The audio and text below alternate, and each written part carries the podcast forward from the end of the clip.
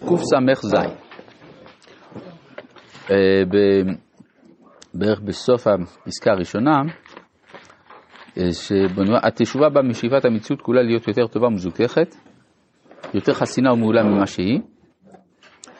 בתוך חפץ זה חבוי כוח חיים של התגברות על המידה המוגבלת של ההוויה ועל חולשותיה. זאת אומרת, לא רק רוצים שלא יהיו מחלות, מוות, אה, שיעבוד, אה, עצות וכולי, אלא רוצים בכלל להתגבר על החטא המקורי ביותר, שזה הגבול. יש בתוך התשובה שאיפה להתגבר על הגבולות, על, ה, על המידה המוגבלת של ההוויה ועל חולשותיה. זה מה שנאמר כאן, שם פרק ו' אות א', אמנם במעמקי החיים מתנוצץ בכל רגע אור חדש של תשובה עליונה. כיוון שאור שוטף חדש הולך בכל העולמות ומילואיהם לחדשם, ולפי ערכו של האור ומילוי החוכמה והקודש שיש בו, מתמלאות הנשמות באוצרות חיים חדשים וכולי, ונמצא אור העולם כולו וחידושו לכל צורותיו בכל זמן ועידן, בתשובה הוא תלוי.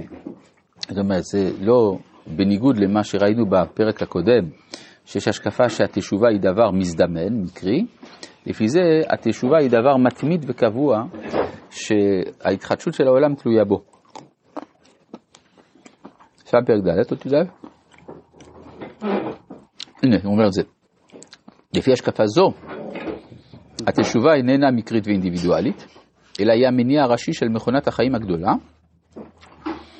היא קדמה לעולם, משום שבלעדיה אין המשך לחיי הבריאה כולה. ובתוך ההתקרשות וההתאבנות של הרוח העליון הבונה את החיים, על ידי הסתגננות של הוואי מסוים ומיוחד, של, הווי, של הוואי מסוים ומיוחד, מונח כבר כוח התשובה לשנות הוואי זה לאחר, לאחר יותר נעלה ונאצל ממנו, ובתוך כל התגשמות מקופלת התשובה של ההשתחררות ממנה. וככה הולכים העולמות ומתפתחים ומתעלים. כלומר, ברגע שמשהו נפל, הוא מתחיל כבר את עלייתו.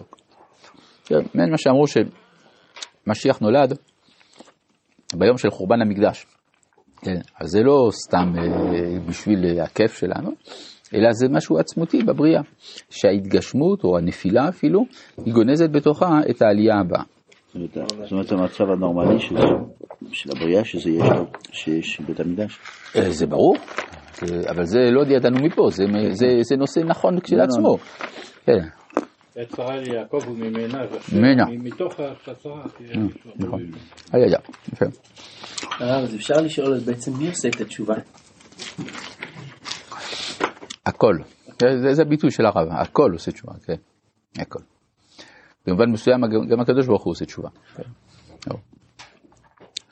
ד' תשובת האדם לפי השקפת רבנו. כלומר עד עכשיו למדנו תשובת העולם. עכשיו, תשובת האדם, גם זה קיים. כן, גם האדם צריך לעשות תשובה. האדם, שהנה הוא ההתגשמות היותר נעלה ומתוקנת של הידיעה האלוהית, גם הוא מייצג בחייו שלושת הכיוונים האלה שדיברנו עליהם, והם הצורה הראשונה המוחלטת הבלתי תלויה של הידיעה האלוהית הצרופה אשר עשה האלוהים את האדם ישר. ישרות זו, זהו האלמנט היותר יסודי של הווייתו, והרי היא גם כן אחידה ושלמה במהותה שכל ביטוי והסתגננות במעשה ובפועל פוגם את הווייתו המקורית. כל הבעת, כל הבעה הרי היא ניתוק מהשלמות הפנימית, כי פעולתה של הנפש כלולה בהרגשות שלא יצאו מן השפה ולחוץ יותר מאשר בדברים או איזה מעשה שהוא. זאת אומרת, זה כבר הירידה. הדעת שהאדם יודע טובה ונעלה היא מן המעשה שהוא עושה. והאחד, זה אתם רואים שדיברנו על זה כבר כמה פעמים, שיותר גדול מה שיש בעצמיותו של האדם מהפעולה של האדם. האדם לא מצליח אף פעם לתרגם למעשה את כל, את כל העצמיות שלו, יפה, שלו. יפה.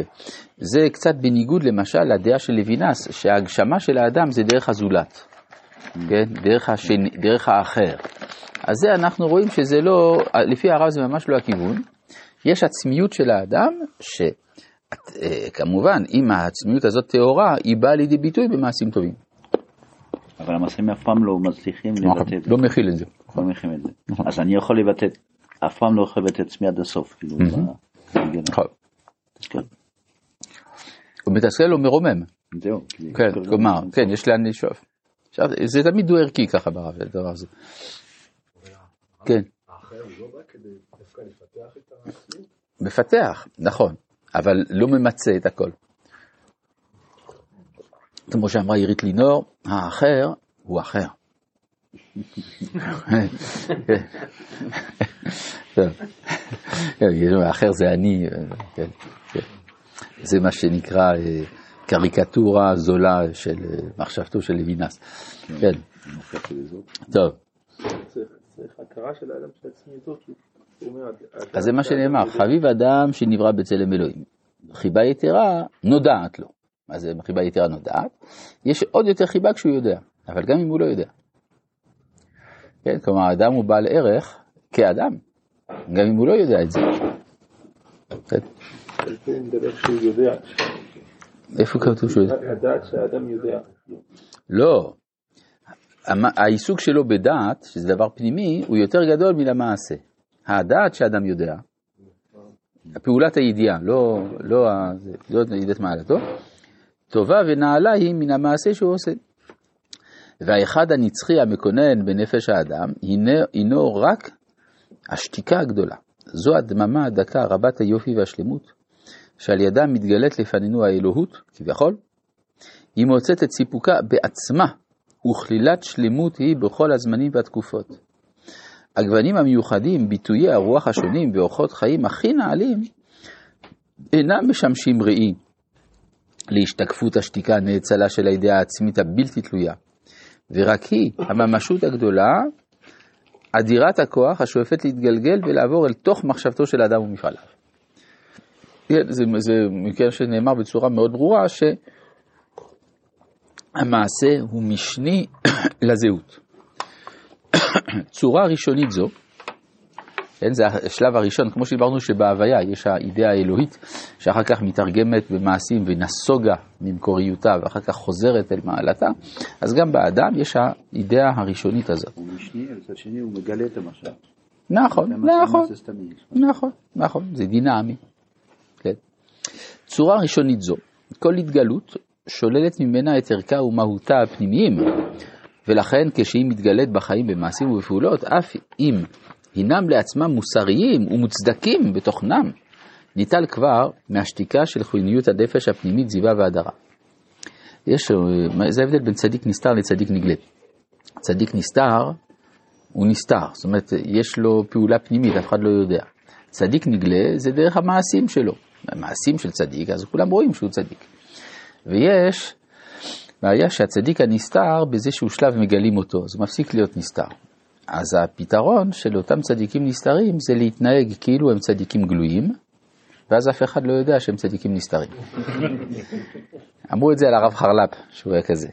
נכון, הרב חרל"פ עשה הרבה דברים בחיים שלו, אבל הוא תמיד נשאר בבחינת צדיק נסתר. אה, זה- זה- זה- בדרגות מסוימות, השאלה איפה מרכז ההכרה שלך.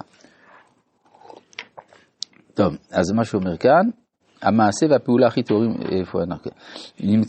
כן, המ- המעשה והפעולה הכי טהורים שאדם עושה על פי הצו הפנימי והוראת הישרות שבו, אינם משקפים כלל את עצם הטוהר וההרמוניה השלמה של הכוח המניעם ודוחפם להתגלות ולהתבטא, נמצא שבכל מעשה מונח בעיקרו מקצת חטא.